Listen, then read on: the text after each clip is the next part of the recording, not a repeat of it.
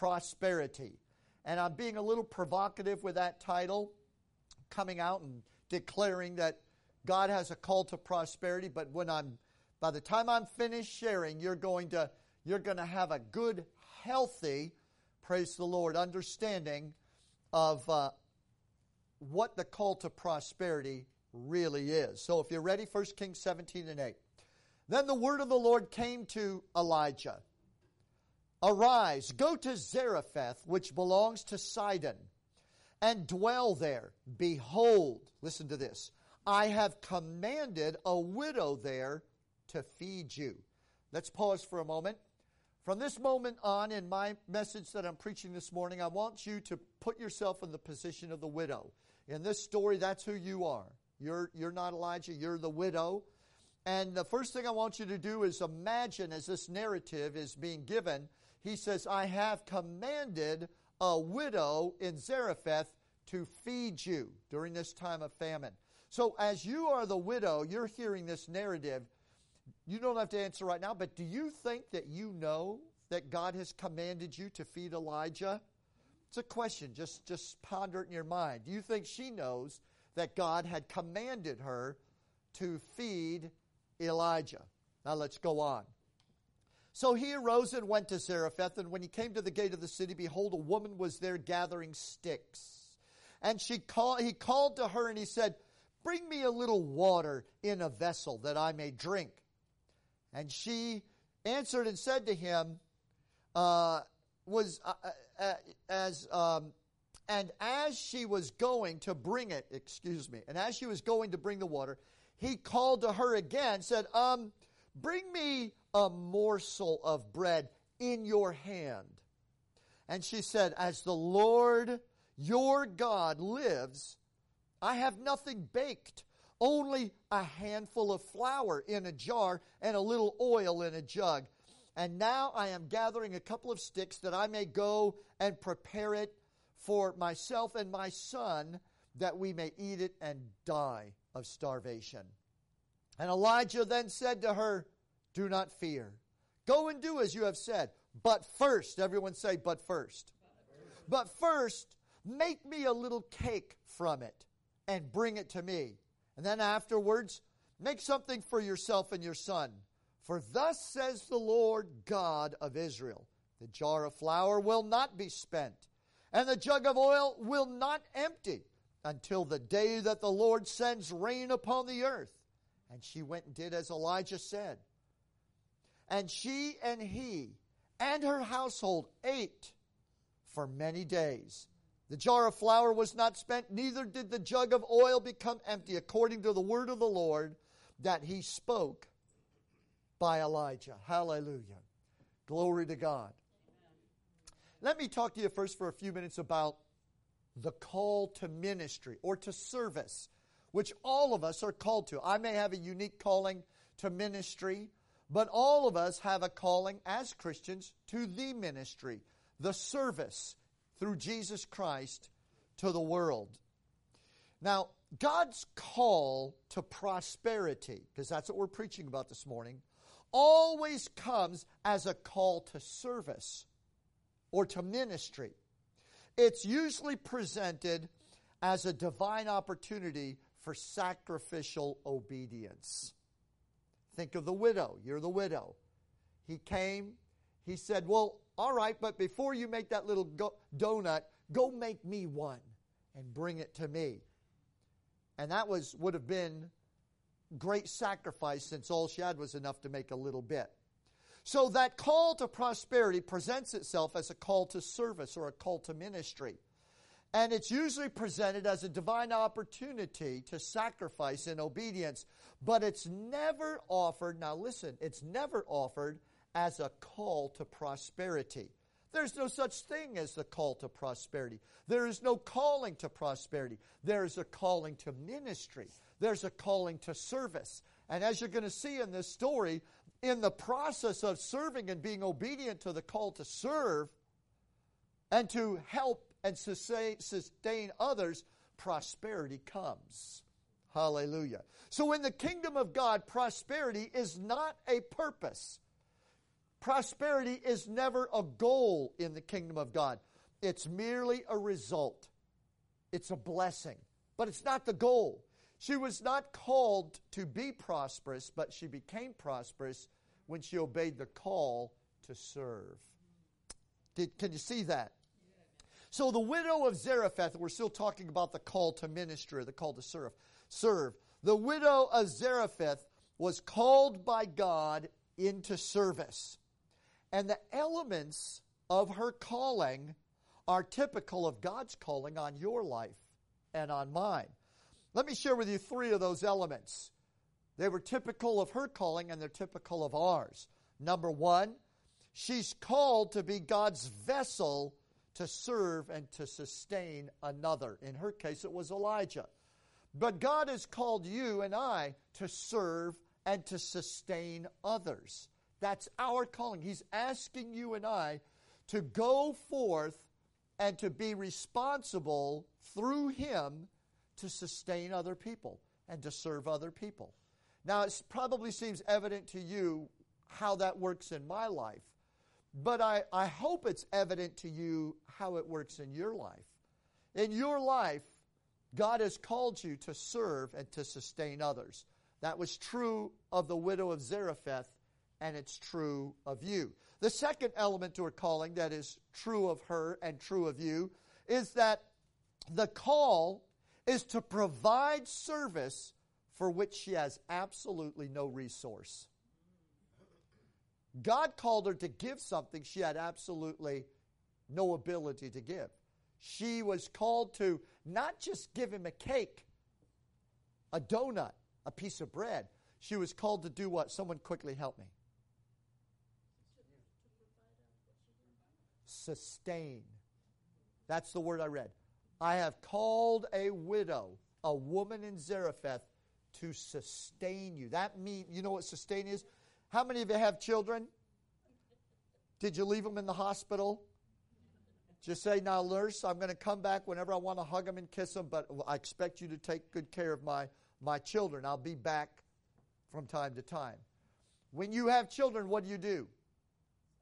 You sustain them for many years, sometimes more years than you plan to. It is the, it is the 21st century.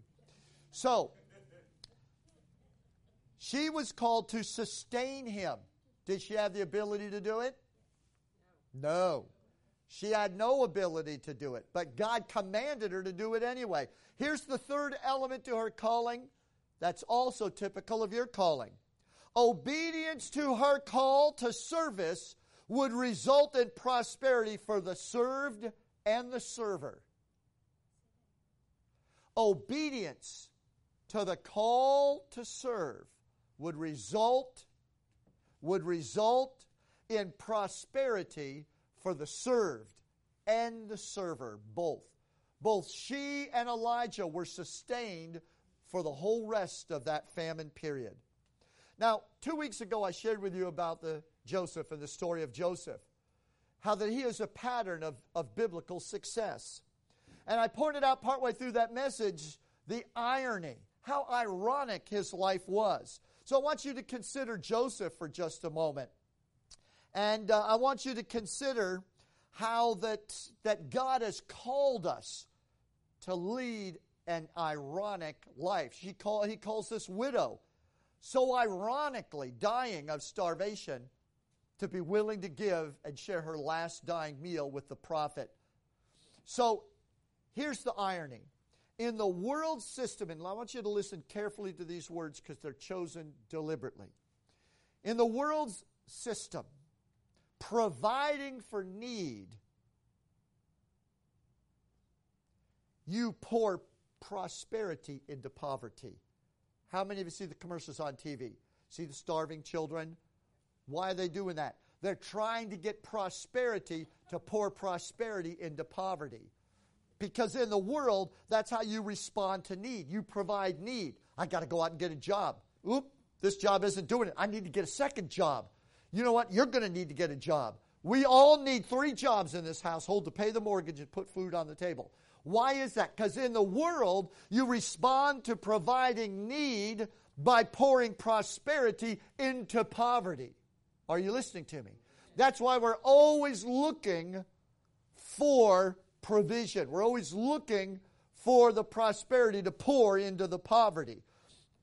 The world's system of providing need is based on pouring abundance into lack. My lack will be taken care of when I get abundance to pour into the lack. Now, is there anything that sounds unreasonable about that? Why, that sounds just instinctive, doesn't it? I mean, it sounds just downright clear, normal thinking. However, but God, everyone say, but God. But God. With God, in the kingdom of God, it's different because God doesn't pour prosperity into poverty. God doesn't pour abundance into lack. God draws prosperity out of poverty. God draws abundance out of lack. Hallelujah. Complete opposite of what the world does. God finds poverty and he calls that poverty into obedience and service and then draws out of that poverty, out of that lack, he draws prosperity, brings water out of a stone. Hallelujah brings a net breaking catch of fish out of an empty lake. Somebody say, Praise the Lord. Brings wine out of a bucket of water. Can you say amen? Brings a world conquering church out of a handful of demoralized disciples. God brings something out of nothing. He doesn't go to the stockpiles and the reserves of abundance in the world in order to fill poverty. He brings poverty to himself. Hallelujah. And commands it to give and then brings prosperity out of that poverty. Hallelujah. Brings abundance out of that lack. Stop sitting around and waiting for everybody who's got more than you to see you, recognize you for your chances and opportunities to pre- uh, present themselves. You come to God and say, I'm the widow in Zarephath. What's your command? Hallelujah. God's going to pull the prosperity you need out of you. He's going to pull the abundance out of your need. Somebody say, Praise the Lord. Hallelujah. In each instance, the catch of fish in the lake, water out of wine, the world conquering church out of a handful of scared disciples. In each instance, God commanded the people in those situations against their better instincts to do something that they could not possibly achieve results from. God's ironic, let me tell you, because God can afford to be ironic. 1 Corinthians 1 26 and 27. Listen carefully to what the Apostle Paul said about you. Think about the circumstances of your call, brothers and sisters. Not many were wise by human standard. Not many were powerful. Not many were born to a privileged position. But God chose what the world thinks foolish to shame the wise. And God chose what the world thinks weak to shame the strong. God chose the ironic, what is low and despised in the world, what is regarded as nothing, to set aside what is regarded as something.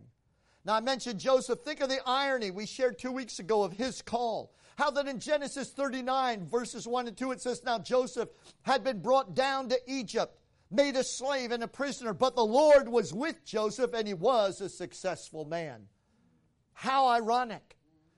God is a God of irony who takes a man 99 years old Hallelujah. And his 90 year old wife, Barron's never had a child and says, I'm going to pull out of your loins. Not just a nation, but a, a nation of nations. More numerous than the stars in the sky. And he changed his name from exalted father to father of a multitude. Notice the irony. Hallelujah. He brings abundance out of poverty. He doesn't go over here to abundance. He doesn't need that abundance. Hallelujah. Somebody say, Praise the Lord. Ecclesiastes 9:11. There's your 9:11 right here. Listen to this. Ecclesiastes 9:11 says, "I have observed." Now, this is Solomon who at this point is a backslidden man of God. Totally backslidden. He's, he's allowed himself to get taken down into sin. And wisest man in the world, and he's allowed himself to be separated from the source of his wisdom, but he still sees things. And he says, I see something here. And he says in uh, uh, chapter 9, 11 in Ecclesiastes, I have observed something else under the sun.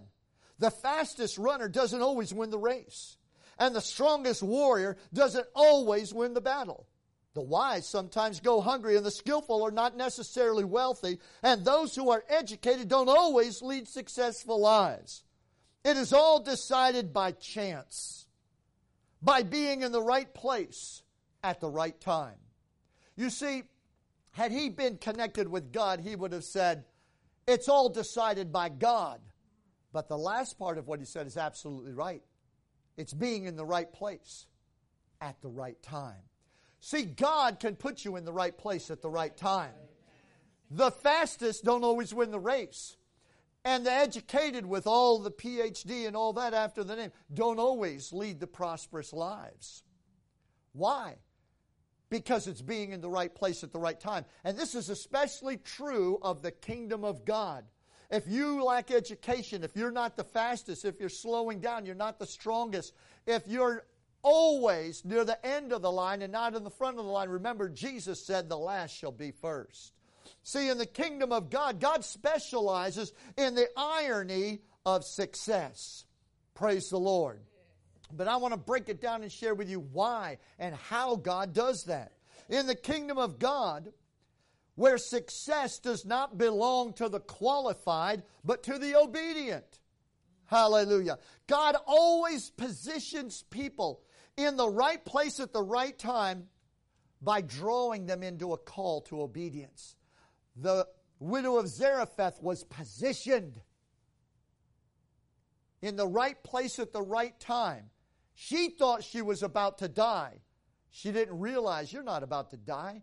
You're about to prosper and provide prosperity for God's servant. Can you say amen? So let me say to you do not despise your call to irony. It may be uncomfortable, it may be foolish. You may not like the fact that the world never really sees your success. They always see you as a, the irony of it all. They see you as the person of lack or of little. You're always underestimated rather than overestimated. God deliberately does that. He chooses the foolish to confound the wise. If you are the kind of person that likes seeing God get the glory, then do not despise the irony. Don't despise being ironic. Don't lust after the acclaims of the world. Don't lust after the recognition of people.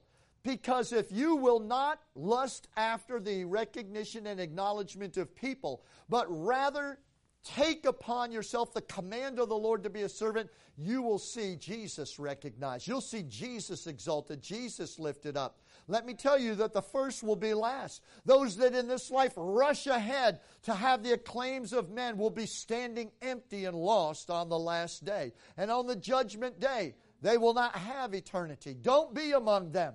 Don't be with them. Be with the widow of Zarephath who simply let the Lord command her. Let me share with you this thought. Your prosperity lies within God's command to enter into the ministry of service. Your prosperity rests in God's command. A starving, dying widow was commanded to sustain God's servant. One of the first things I notice is that the Lord doesn't let the poor off the hook. Hello, church. See, in the world, we let the poor have everything free. They're entitled. They don't have to do anything. We just give, give, give to them. And if you ever notice that oftentimes the poor in the world, you can't pour enough entitlement. They just stay poor. That's not always the case, but it oftentimes is. You see, entitlement does not heal anybody. In God, the poor are never let off the hook. When He wants somebody to do a work, He goes and gets those that are dying in poverty. When he needs somebody to give, he goes find somebody has nothing. Because God pulls abundance out of need, pulls prosperity out of poverty. Get ready to shout. Your shouting moment's coming. The widow of Zarephath was commanded to give and not wait until she could afford it. Not wait till she was in a position to give or until her cup was full and she had a little extra in the saucer that somebody could drink out of. The poor are not exempt from giving. And let me tell you, having been in the ministry for many, many years and being around all kinds of churches, I can tell you this. I've been in a lot of poor churches, a lot of inner city churches, poverty, and amazed at the level of giving watching poor Christians that had, that had nothing, watch them give, build buildings, and send missionaries around the world. This church itself is a great testament and example to that fact. Somebody say, Praise the Lord. The widow of Zarephath was called to give the very thing that she lacked and de- desperately needed the most. He asked her to give what she was most desperately in need of. What do you need the most? Is it financial? Is it mental? Do you have no time to do the things that are important? You're just completely run ragged? The thing that you need the most, God's probably going to call you to give that.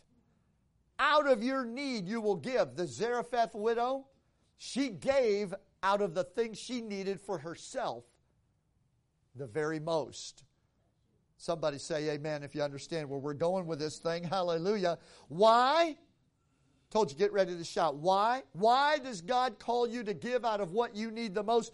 Because that's how her poverty was broken. That's how God broke the spirit of poverty. By her fearlessly obeying the call of God to give what she needed the most for herself. And when she gave out of obedience, poverty was broken and provision came forth out of the midst of her. Can you say amen?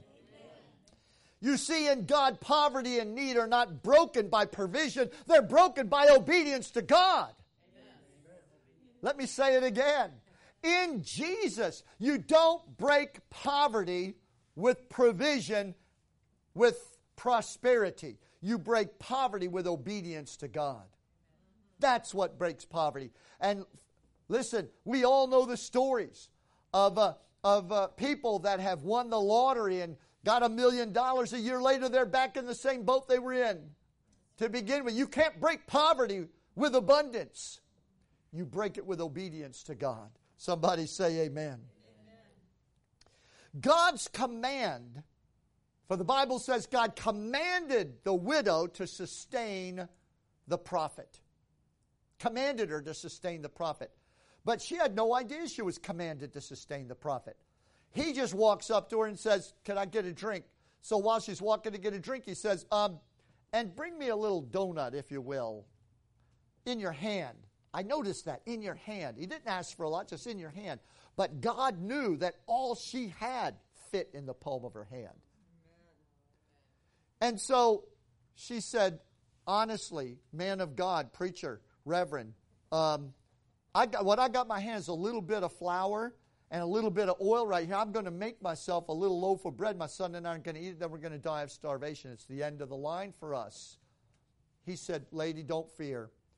Go and make me a cake and bring it to me and feed me. First, first, everyone say first.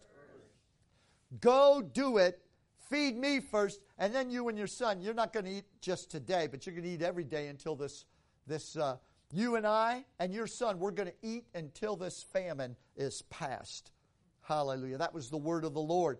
Can you say amen? amen? So, God gave her a command to sustain the prophet. The command to serve had contained in it let me say it like this the command to give. He commanded her to give. The command to give had within it the command to receive. God never commands to give without there being inserted in it a command for the resources to be released upon you to receive. It's all giving and receiving with God, not just giving, giving, giving. Not just receiving, receiving. And receiving is always preceded by giving. Now, lest you think we're talking about just money today, it's easy to talk about money because it's quantitative. You can put your hand on it. Money comes, money goes. But we're talking about time, energy. I said before, you might, you might be impoverished for time. And God's going to call you to put more time, to sacrifice and give more time to some. But we're not talking about you just running around giving where you think people need, have needs. We're talking about you responding to the command of the Lord. God always makes clear to you. This was a command given by the prophet to the widow of Zarephath. So when God commands you to give your time, give your finance, give of your emotions, give, you know, sometimes people say, I can't be, you know, I love, I love the world that just can't take people. And I love God, but I just can't stand his, I just can't stand Christians. And the Lord says, Yeah, well, guess what? I am commanding you to go serve your church and to serve. You might say, you know, I, I love Jesus, I love Christians, but you know, not so much sinners. I just, I, I don't know, what, I never know what to say around them. I feel so uncomfortable. But the Lord may speak to you and say, I'm calling you to go and make yourself available and do this. And you think, I have no resources. I have no inclination. I got no instincts. Man, I got no rap. I got no talk. I don't even know how to talk to sinners. I just look foolish when I'm among them. God said, I didn't call you to go entertain them. I called you to sustain them. That's even worse. What am I going to sustain sinners with? You got me. Obey me. I'm going to pull abundance, prosperity out of your poverty. You see, that's how your poverty's broken by obeying what the Lord tells you to do. Somebody say, Glory to God. Hallelujah. I love this message if nobody else does. Hallelujah. Praise the Lord. So, obeying the command to give releases the command to receive. And let me ask this question. It's kind of already sort of presented itself. Why does the call to serve come when your need is the greatest and your resources are the least? Why is that? You would think that God, who created the universe and keeps everything together, could see now is not the time. My good friend Richie Clark was preaching many years ago on the green in New Haven, Connecticut during a rock concert on, out on a Saturday afternoon. There were people sitting on blankets all over listening to the bands, and he had tracts witnessing about Jesus Christ. And he walked up to a guy sitting there with two girls, one on one side, one on the other, in a brown bag like he had lunch with him, sitting in his lap. And he said, Jesus loves you. And he put a tract out in front of the guy. The guy had his hands in his bag, and Richie looked down, he could see it wasn't lunch, it weren't bologna sandwiches, it was a, it was a bag of marijuana, and he was rolling up a doobie. Hallelujah. And so Richie said, Jesus loves you, and handed him a tract. And the guy looked up at him, and then he looked to the left and looked at the girl on his left side. Then he looked to the right and looked at the girl on the right side. Looked back up at Richie. He looked down on the bag at the marijuana, at the joint he had in his hand. And looked at Richie and said, Not now, man. Like I said, timing's everything. Hallelujah. Why, when God calls you to give, is it always when now is not the time? It's when your need is the greatest and your resources are the least. Why doesn't God call you to do great things when you've got great time on your hands and a great pile of money and a, and a great amount of uh, uh, emotional zeal and you're wanting to do something for God? Why does He call you when you can't get yourself out of bed? And you don't want to see anybody. You just want to pull the shade and forget it. Why? When you're at the point of need, does the Lord come knocking?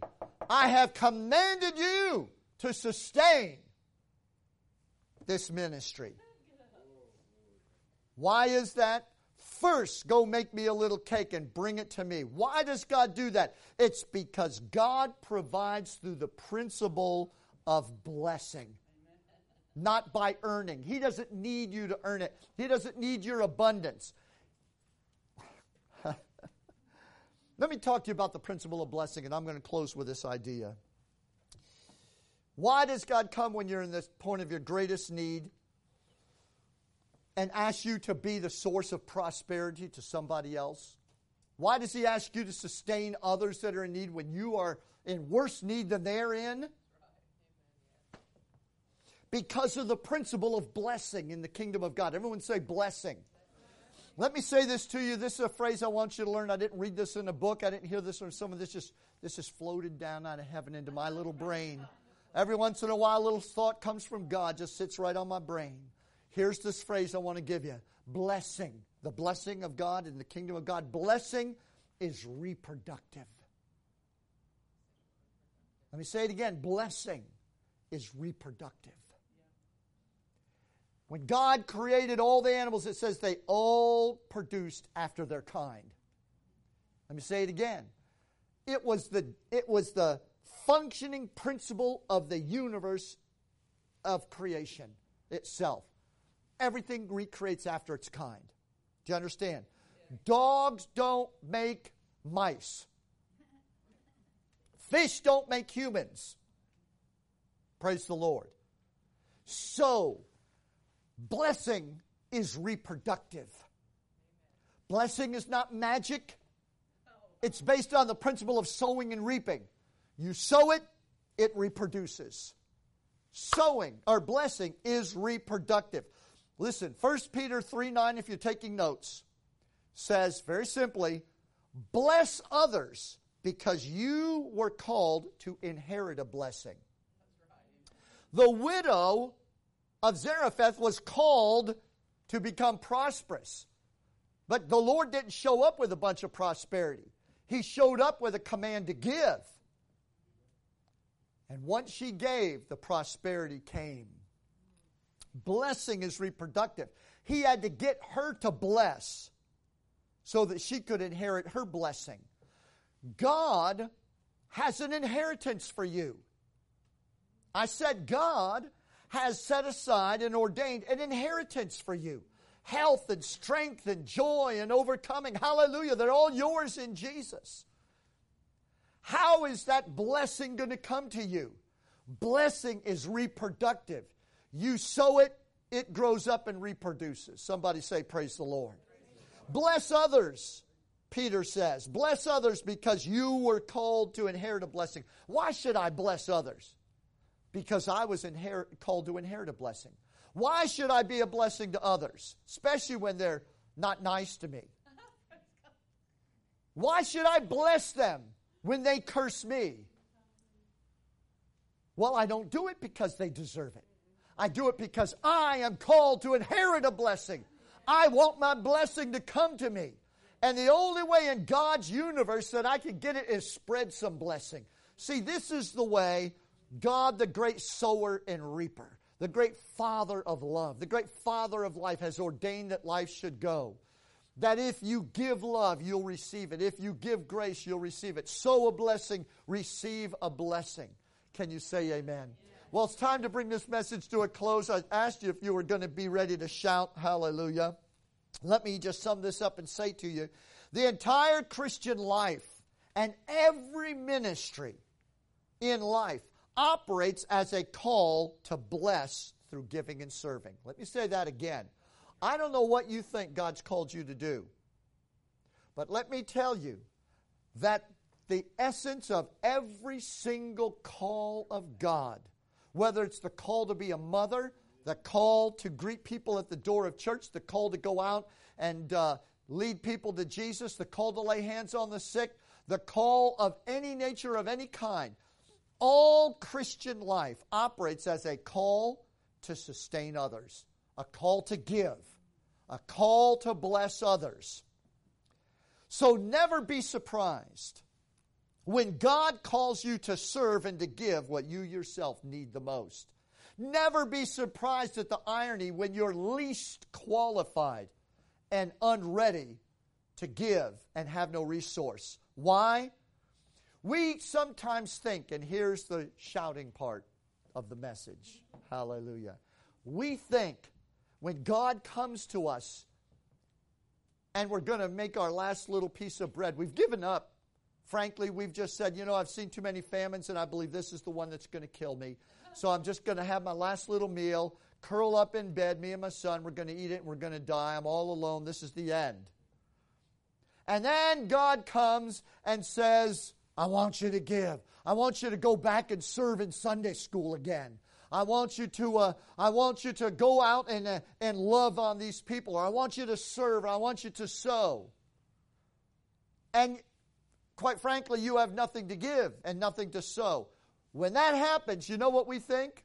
We think God is testing me. Yes, this is what we all think. God is testing me. This is a test. He's trying to break me. He is trying to see if I'm willing to do it.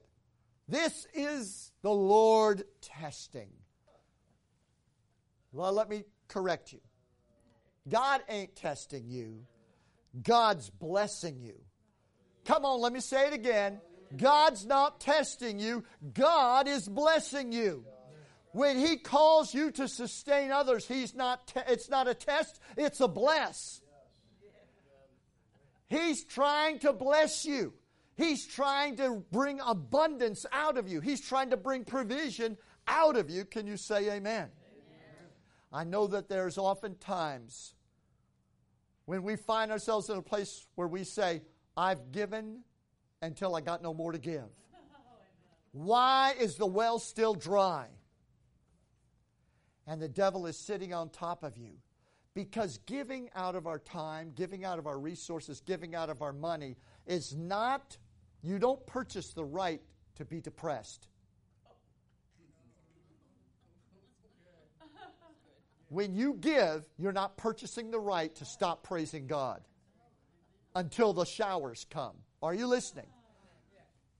Human reason says when it's that bad, you're not going to be singing any songs. You're not going to be running around clicking up your heels singing, He set me free, oh, He set me free.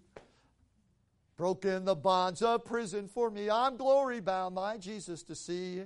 Glory to God, He set me free. No, you're not going to run around singing any of those songs. You're going to sit there and say, I've given everything. This ain't working. And I don't have to praise the Lord if I don't want to. Are you listening to me? And you sit there and you wonder, why have I given? And it hasn't come back. Because the highest form of giving is to give to the Lord glory and honor out of our mouth. The devil is always trying to shut the flow of praise up. Everything he does, when he tightens the screws on your life, he's turning you into an intellectual. You stop praising, you start analyzing. You get deep. You know what I'm talking about? You get deep. You're contemplating. Now I'm thinking. That's because you're too bummed out to praise God. You're trying to figure it all out. That's when you need to start praising the Lord. Let someone else figure it out. That big ball, that knot that is your life, you're not going to unravel it. There is no beginning and end. There's no answer at that point. What you need to do is stand up and praise the Lord. You need to give Him glory. You need to let that living water flow out of you. Begin to praise Him. That breakthrough is on the way. Can you say amen? amen? Hallelujah. I said that breakthrough is on the way. I want you to stand this morning. Hallelujah. The call to prosperity is a call to bless others, the call to serve. Hallelujah. The call to sustain others. Don't be surprised. Praise the Lord, because He doesn't pull abundance out of the abundance pile and pour it onto your emptiness. He pulls the abundance out of your emptiness. Why? Because He can do it. Hallelujah. He's the abundant one.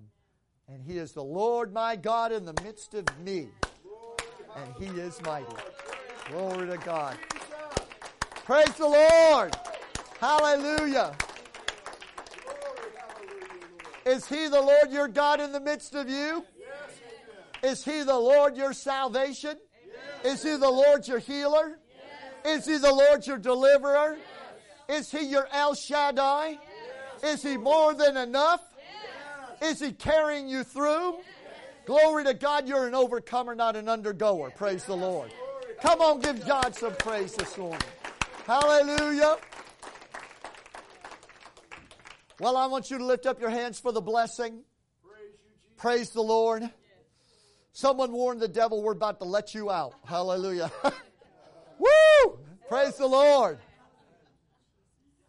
Lord, I just want to thank you for all these people today. Before I speak your blessing over them, I, I thank you for everything you have done, all that you are doing, and all that you will do.